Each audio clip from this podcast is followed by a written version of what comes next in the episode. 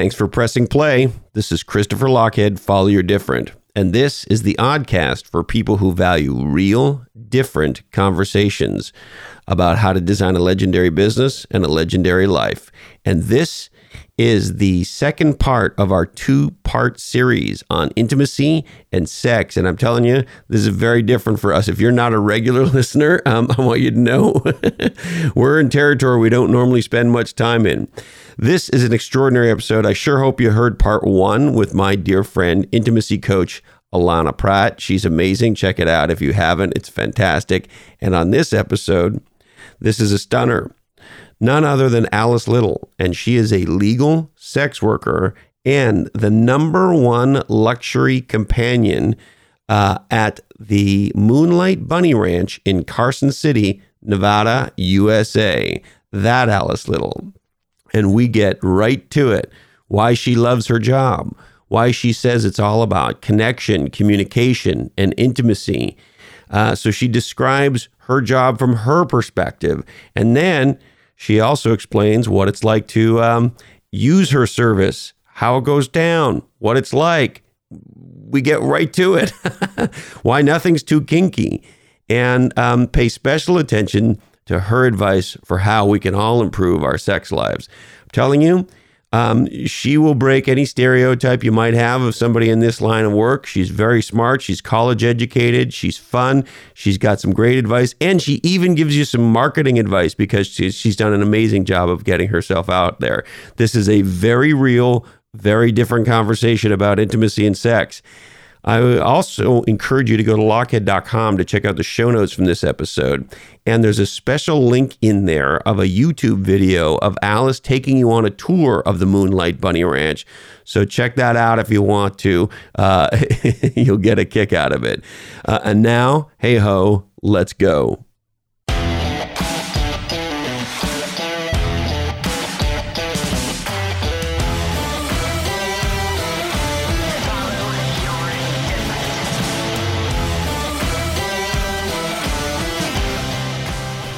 Well, Alice, I sure am excited to meet you. Thank you so much for having me. I'm glad we were able to make this happen. Oh, me too. Thanks for carving out the time. I have so many questions. First of all, what do you like to be called?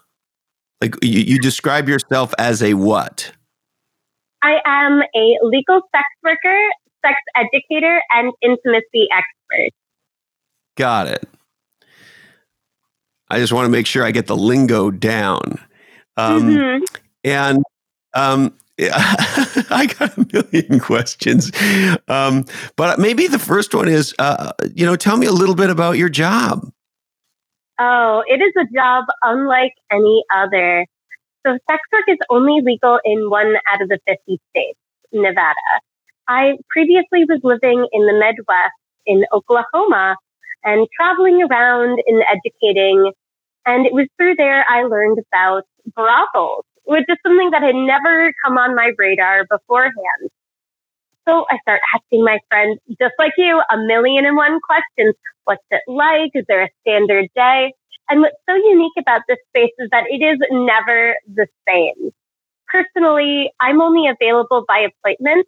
And so my day looks a little bit different than that of my coworkers. My job very much so isn't just sex. It's so much more than that. It's communication, connection, intimacy, and teaching people how to love themselves too. Wow, that's not maybe where I thought we might start, but what do you mean teaching people how to love themselves? Well, how many women have never had an orgasm on their own? And the answer is actually significantly high. So one of the things that I do is I teach people how to connect to their bodies through radical self-acceptance.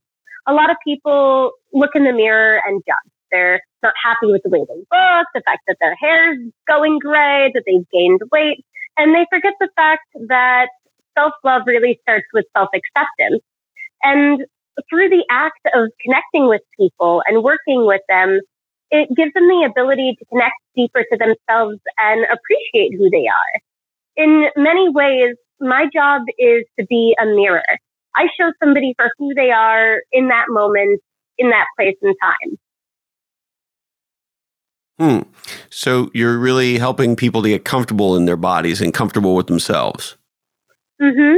And sex is something that is terribly stigmatized in this country. So most people have never had an opportunity to really explore in that capacity, let alone be able to do so in a safe way. Say more about what you mean there. Well, our society doesn't necessarily create the space to learn how to kiss, how to touch. What does quality foreplay actually feel like? How do you transition from just having a casual conversation to then expressing interest in someone? And because we aren't educated on these things, most of us are going around just kind of taking a stab in the dark and hoping that we're doing the right thing. Unfortunately, as we see through things like Me Too, and there's lots of issues that oftentimes arise due to a lack of education. The brothels very much so are a space where people can ask questions. Nothing is taboo and there is no judgment. If you want to try something that you think is freaky deaky, I'm going to tell you it's another Tuesday for me. Like, I'm very, very comfortable with helping people and enabling them to explore things that they probably couldn't in their day-to-day lives. So we have this time together, so why not? So when you say, what's freaky deaky for you? Oh, nothing. I don't think there's any reason to pass judgment on sexual activities or interests. Fetishes are far more common than most people realize.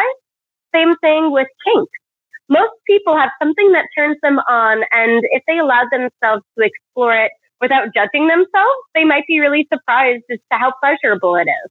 Like, here's a really good example. A lot of women get off on the idea of their partner grabbing their neck during sex. Not necessarily choking them, but they like that kind of control, dominant aspect, and they're not sure how to communicate that, let alone explore it safely. When I work with couples, oftentimes they turn to me and go, well, what should we try? What should we do? And I'm able to look back on my toolbox of knowledge and start pulling out different activities, toys, things that they can explore and really use to enhance their sex lives as well as their personal connection too. It sounds extraordinary, this service that you provide. And so I'm curious, how did you decide to do this, Alice? It's something that I was very naturally drawn to. I've always been the sort of person that wants to help others. To give you an idea, I previously worked as an EMT, for example. I always wanted to be hands-on and connect on a really deep level, one-on-one, in order to gain a deeper understanding about how people think and feel. I was traveling around as a sex educator, so I already was sharing my knowledge basis, and this allowed me to do so in a far more intimate capacity than standing on a stage and giving a demonstration. Yeah, you've gone way beyond the demonstration, right? Oh, yeah. And so, this may be terrible, but and I'm not sure I've ever even asked anybody this question, but it seems appropriate. What's it like to have sex with you, Alice? You know, it's a life-changing experience for many people. Oftentimes, when we engage with a new sexual partner, there's a certain level of fear that's often associated with it. We're afraid that they're going to be judging our bodies, judging our performance. Whereas when you come into a space with me, none of that stigmatization, none of that pressure exists. We go at our own speed. We take our time. We lean into foreplay. We actually take the time to find out what feels good. Where are your pleasure spots? And it oftentimes changes the entire way that people have sex moving forward. Like, when's the last time you turned to your partner and said, show me what feels nice? And most people are like, oh shit, I have literally never uttered those words in the bedroom. Like, I barely want to have sex with the lights on, let alone have a conversation while getting intimate. And I enable people to do that. And it's really eye-opening. So you said, show me what feels nice. Yes. Show me, like, do you enjoy having your neck touched? Is there a certain spot of your body that's more sensitive? How do you touch yourself? Show me what that looks like. So this way I can make sure I'm giving you pleasure as your partner. I get told on a regular basis to rub her feet. That's what I. That's the one I get told on the most regular basis. Sometimes daily. Hey, and there's nothing wrong with that. Physical touch is such an important element of connection, especially in long-term relationships too. And that's not something that's unique to people. You figure like the whole partner grooming is something that we can observe in animals.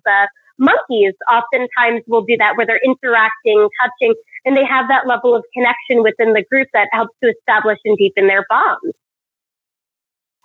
Well, I know this might sound crazy to you, Alice, but we have hens, chickens, and I adore them. And it turns out, and I didn't know this until we got them, but it turns out as pets, they're every bit as great as a dog or a cat. And to your point, they like to be held, some of them more than others.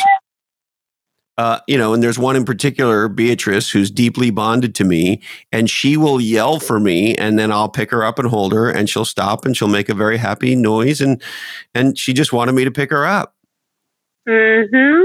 There is so much power in touch and connection, and it's really unfortunate that our society has gone in the direction that it has with technology that no longer encourages that skin-to-skin, face-to-face communication.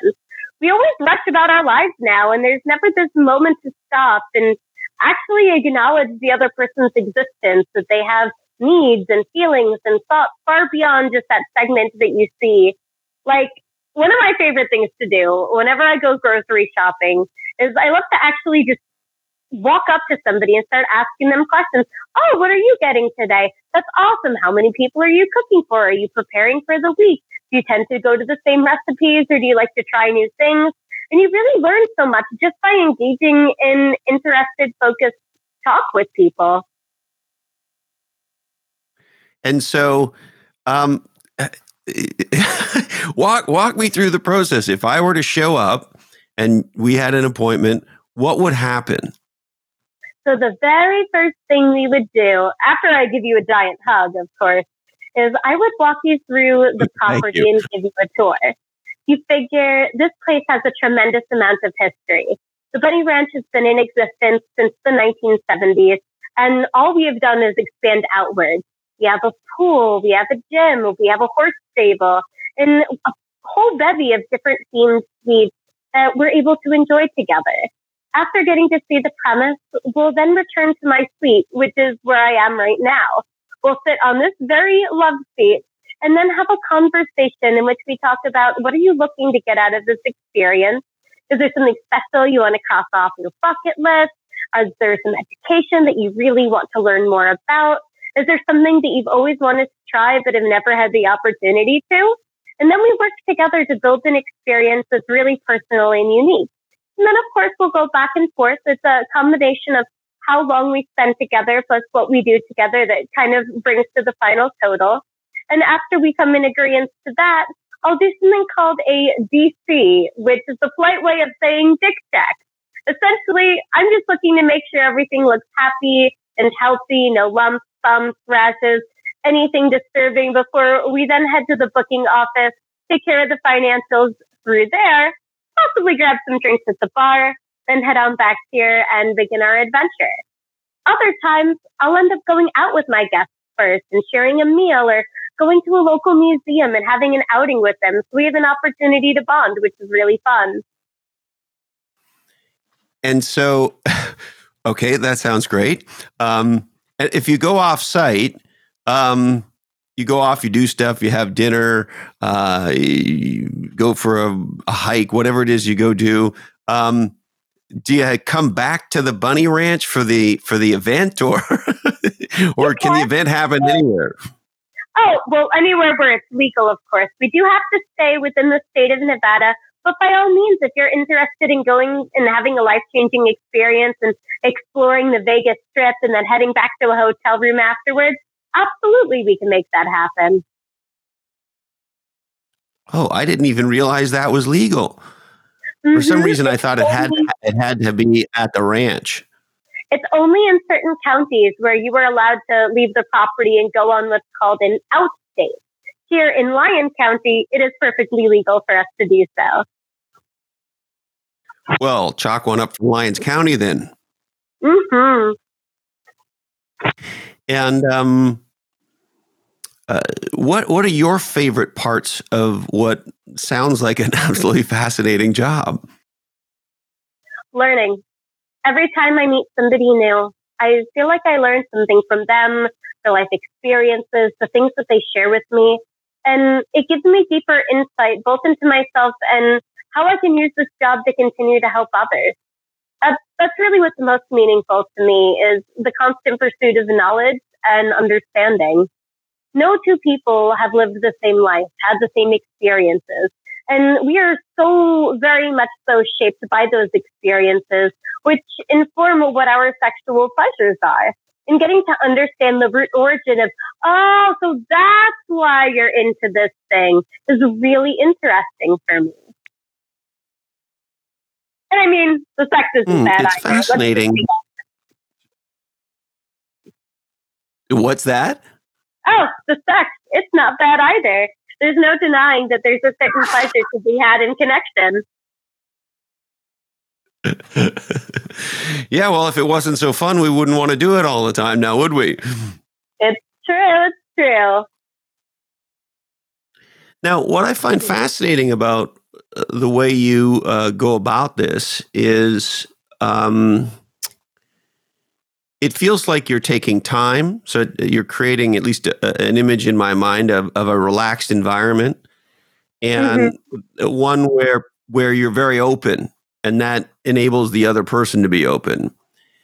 And as I hear you describe these things, what I can't help but thinking, Alice, is, well, you're describing what sounds like a good sexual chemistry or good sexual partnership that people might want with their everyday partner, so to speak, if I could put it that way. That's what it sounds like. Yeah, I mean, oftentimes there's this stereotype of it's limousines and popping open bottles of champagne. And it's really not about that. It's far more stripped down and far more true to life. It gives people the opportunity to discover, what is it that I'm looking for in a partner? What is it that I love about myself? Where do I want to go in the future? And what do I want that to look like? Yeah, it's interesting. And so I guess that leads me to another huge area I wanted to touch on with you, which is what advice do you have for couples who want to have a breakthrough in this department? The very first thing that couples can do is have a willingness to talk about sex outside of the bedroom. Make time first thing in the morning. Make some coffee, make some breakfast, sit down and ask your partner some very simple questions. What's something you've always wanted to try in the bedroom that we haven't done? What do you enjoy most? What do you not enjoy that we're doing that you'd like to try differently? And being open to that critical feedback and not taking it negatively is really essential. For example, you very well might find out that there's something you have in common that has just never really been brought to the table before. Having that communication is a really good place to get started. I heard somebody earlier to say that communication is essentially lubrication, and it's true. Nothing happens unless you're willing to talk about it and speak it into existence. So I would encourage couples to start by talking about their desires. And then once you've identified the things that you want to explore and experience, set some time aside. Actually go ahead and plot out like a nice romantic evening and make space for that encounter to happen. Don't have it be the same standard, okay, it's the end of the night, take your clothing off, we're just going to get off and go to bed. Like, no, make an event of it. Make it fun and special and get that energy up. I love it. It sounds fantastic. I'm taking notes. And why do you think more people, because the other impression I get listening to you, Alice, is a lot of this is also taking some time. And I know many of us feel rushed and so forth. And so why do you think, or do you think, you tell me that people don't prioritize taking time with sex? I think the reason why people don't prioritize taking their time is they're not confident enough to slow down and appreciate the moment. When you're nervous, anxious, and unsure of yourself, it's only natural the wrestler would be like, oh, I'm just going to get it over with real quick. Like, I have no idea how to do foreplay, so we're just going to speed past that part and get to the one thing that I do know how to do. And so people fall into these almost sex routines where they find themselves doing the same things in the same order, and they feel an inability to break outside that mold. And time is essential in order to break outside that mold. Like, slow down and undress your partner rather than just having them get naked and put their clothing on the floor. Like, actually take the time to touch their body before you undress it. Take each article of clothing off slowly, sensibly. Let your fingertips explore the small of their back and the nape of their neck.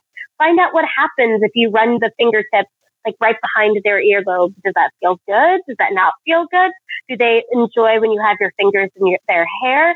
Like, take the time to explore those things, and you're going to learn so much more about your partner and probably have one of the better sexual experiences of your life. Oh, you're fantastic. Aww, now, no, you are. I don't know how else to say this. You're not unpredictable, but you're unexpected, I guess. That is very true. That is a really good way to describe me.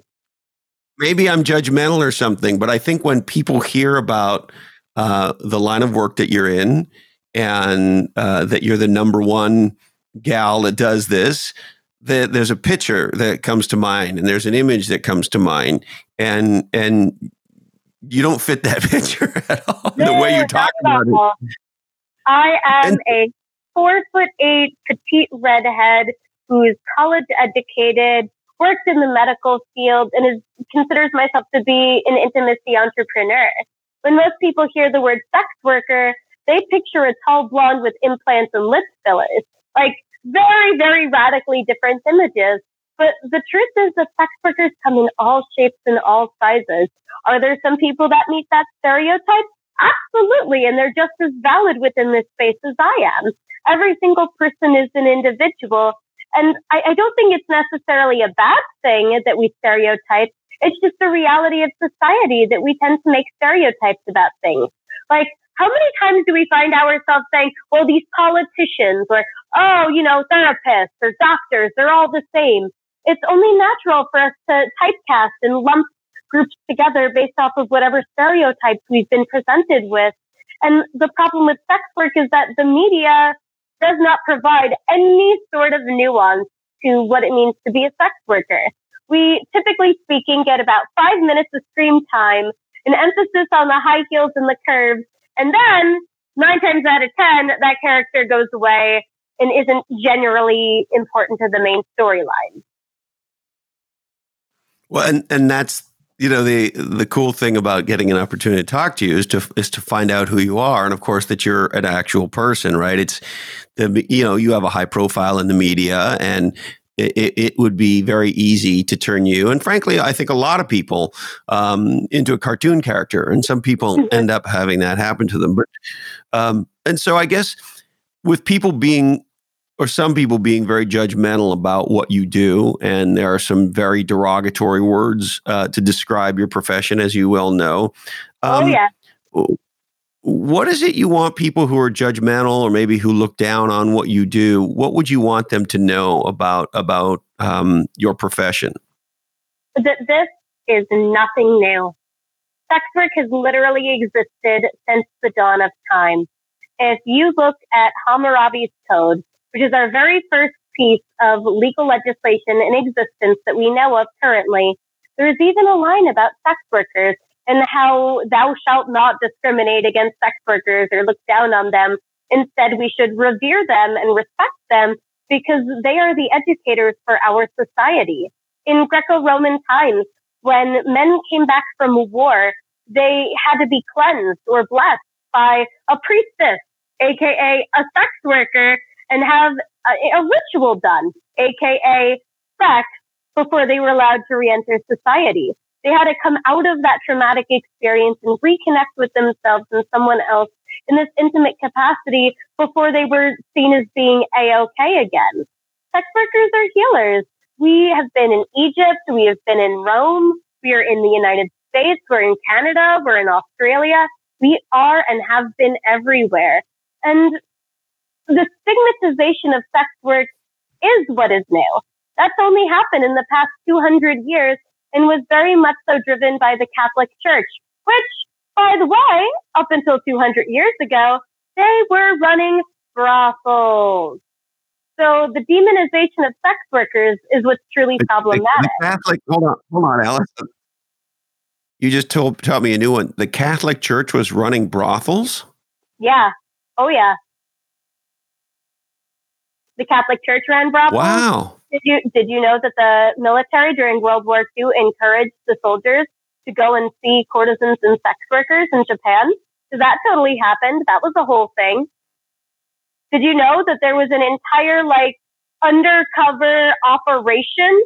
I want to say it was called, Operation Midnight Sun or Black Sun, that literally involved sex workers being on the CIA payroll? Does that happen? Those are all true facts of our history that we just want to brush under the rug because someone in our lives has told us that we're supposed to judge and stigmatize. And if somebody's willing to question the origin of their judgment, why do I feel this way? Why do I have these beliefs? It really can be life-changing because it encourages people to then think for themselves rather than having an assumption installed in them by society. And do you see a day, Alice, where more states in the United States, your line of work will be legalized? Absolutely. Vermont just introduced a bill proposing for decriminalization. New York has had several proposals for decriminalization. Washington, D.C. has had several proposals for decriminalization. But it can't just stop there. We need a lot more than just decriminalizing this. We need to legalize it and create a system that allows people to not just survive, but thrive within the sex work space.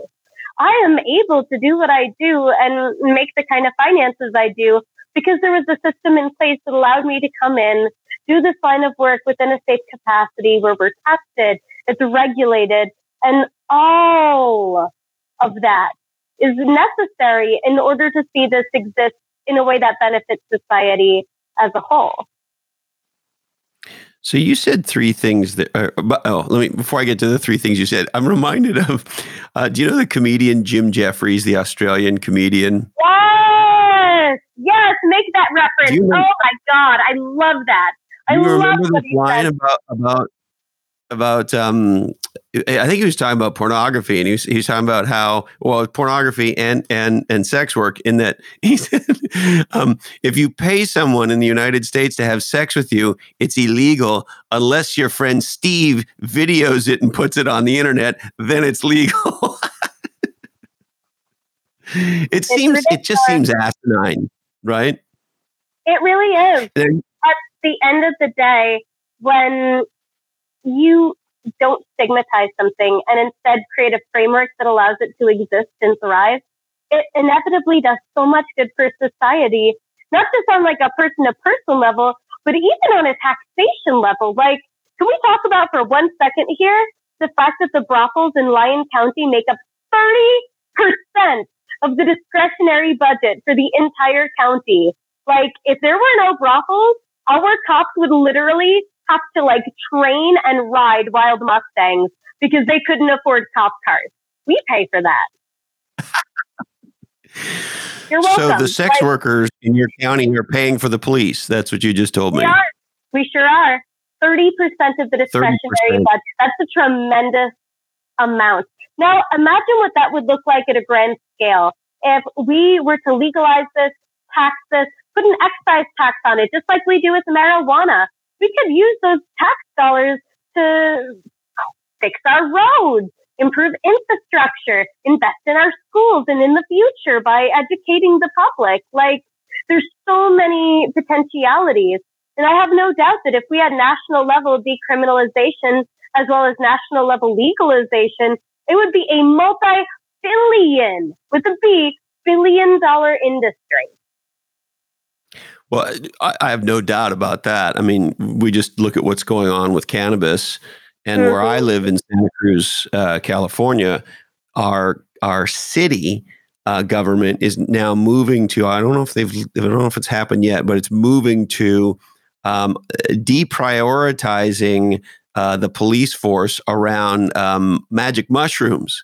Mm-hmm. So it's like, hey, like if we're going to legalize all that, why not legalize prostitution while we're at it? Yep, and I feel like that conversation, it's coming to the forefront of society. People are talking about it. Politicians are talking about it. For goodness sake, Elizabeth Warren showed up at a sex worker rally and said, I stand with sex workers. Never in the history of candidacy has that ever happened before. That's tremendous. Wow, that is interesting. I hadn't heard that. Now, I did want to go back on the math. You say the county gets 30% of its taxes. So, and if any of this is inappropriate, kick me. But what would the sort of average experience with somebody like you cost for the consumer? No, that's actually a really great question. And unfortunately, one that I legally am not allowed to answer. So the state of Nevada has in place where all conversations around price and times have to happen at the location itself. It's the reason why you don't see rate lists anywhere. And when you try to Google it, there's like wildly inaccurate numbers. The safest answer I can say is plan for a 4-figure experience. If you're looking to spend a prolonged experience or explore something that might be a little bit kinkier or a little bit more taboo, you might be more towards the 5-figure range. But by and large, you're investing in an opportunity to learn, to connect, to have an experience, to grow tremendously as a person. And it's something unlike anything else on the planet. Well, there you have it then. And I'm curious, what percent, you know, for every $1,000 of revenue, what percentage of that is tax, or how does the taxing work, and how does the tax base sort of get to be that size? So how the taxation works as far as the 30% discretionary budget, that is actually coming from the cost of the licenses. Each brothel has to renew their license annually to the tune of $150,000 per license. Then you figure there's all the associated fees that go along with that. And that in of itself is around $500,000 here in Lyons County, which is pretty wild. There isn't a specific excise tax that is currently in place, but I wouldn't be opposed to seeing something like that enacted, especially if that would allow for the expansion of legalization. I think most sex workers would be happy to give up an extra 2-3% of their income to have the freedom to work anywhere in the states that they so choose, rather than traveling out to Nevada. I live here, so it's super easy and convenient for me. But for some of my coworkers, they have lives and families, children, and they have to carve out 2 weeks at a time to come out to Nevada, stay, work, and then travel back home. So not all of your colleagues live in Nevada. They're coming from out of state in some cases? Yes. And so you also made a comment earlier. You said safe, tested, and regulated, and that those were very important things.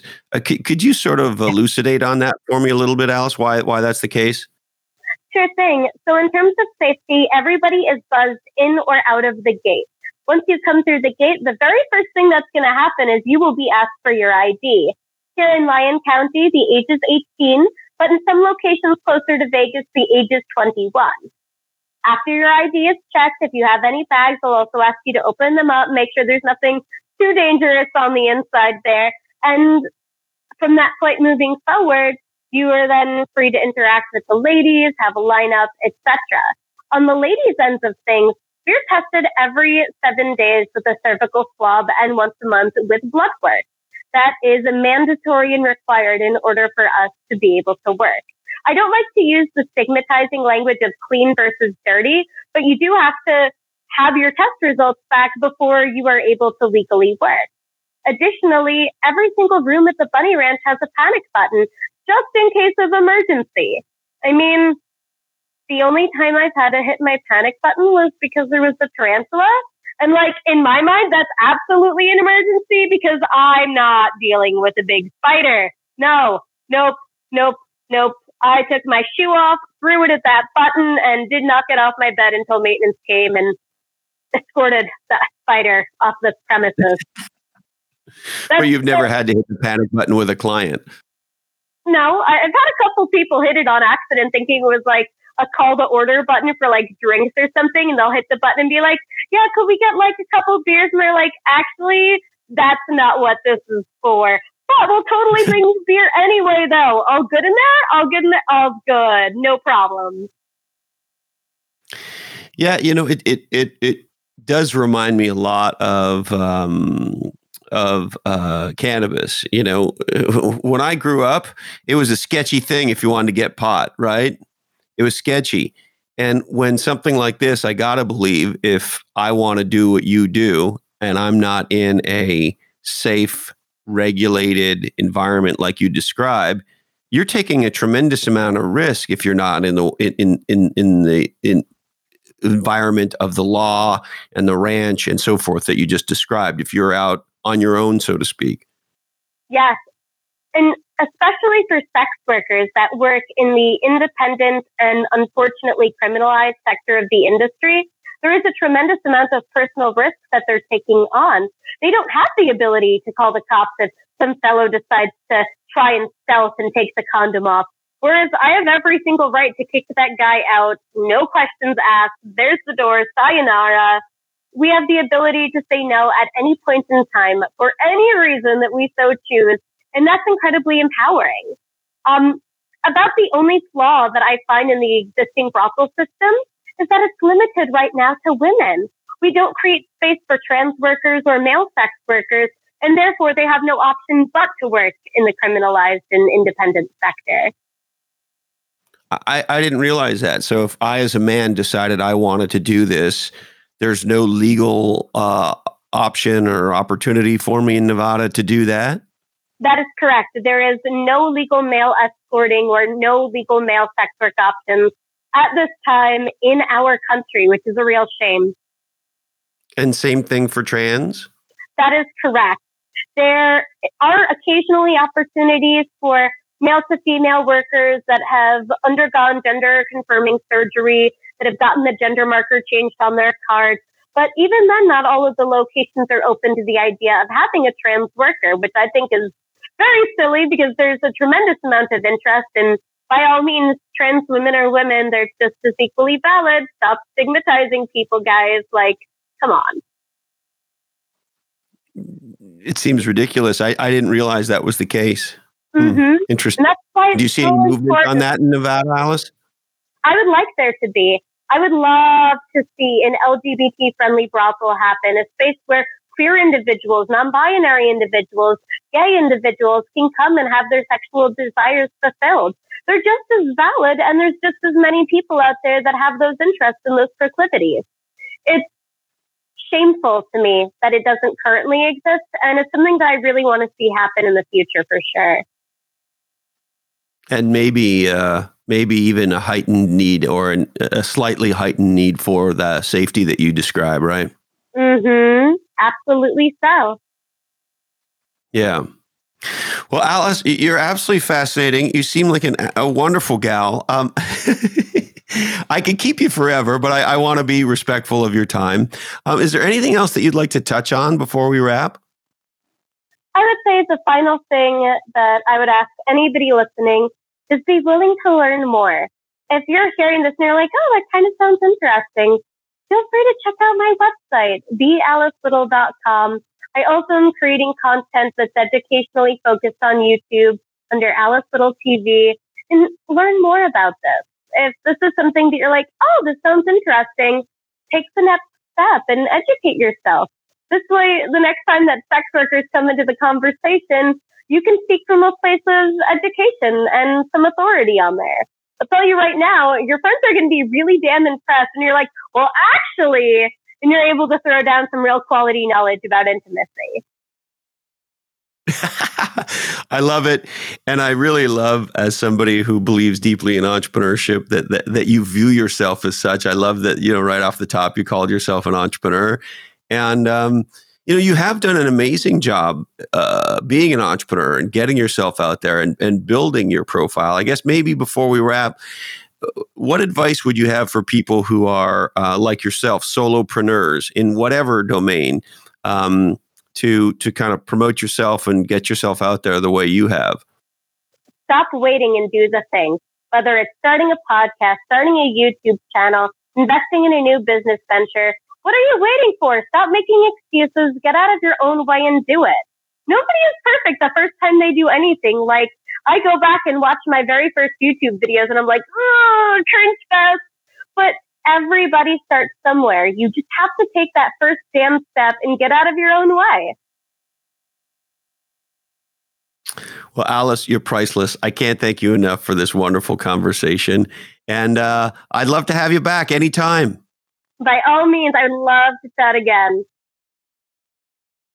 Stay legendary, my friend. Thank you. Have a good one. Well, I sure hope you enjoyed this conversation. I sure did. And what else are you going to say? If you haven't checked out part one of this two-part series on intimacy and sex with my friend Alana Pratt, please do that as well. And that's it. All right. We would like to thank... Well, first, we'd like to thank you. Thanks for hanging out. I really do appreciate it. Thank you so much, Alice Little. You're incredibly generous with your time, and you can check her out on the internet at thealicelittle.com. That's thealicelittle.com. OneLifeFullyLived.org, helping you dream, plan, and live your best life. Don't forget to check out my new marketing podcast, Lockhead on Marketing. About 6 or 8 weeks after we launched, we were #1 in marketing, #1 in business, and the #1 new recommended show by Apple. So it probably doesn't suck if you're in marketing. All right, I need to remind you that today's information is provided to you solely for informational purposes, and this podcast is the sole property of the Lockheed Oddcast Network, and we would love it if you shared the shit out of it. All rights do remain perturbed. We must tell you that this oddcast clearly goes better with libations. If you want to send us email, you can send email to blackhole@lockhead.com. Be kind. Don't forget to have great sex. Listen to the Tragically Hip. Don't forget, only buy pasture-raised free-range eggs because chickens are people too. Thank you, Candy Dandy. I love you, Mom and Dad. And hey, Colin, this oddcast really ties the room together, doesn't it? Today, our deepest apologies go to Richard C. Kelly, chairman of the board of PG&E. Sorry, Dick, we just ran out of time for you. That's it, my friends. I really appreciate you investing so much of your life with us. Stay legendary, and until we're together again, follow your different.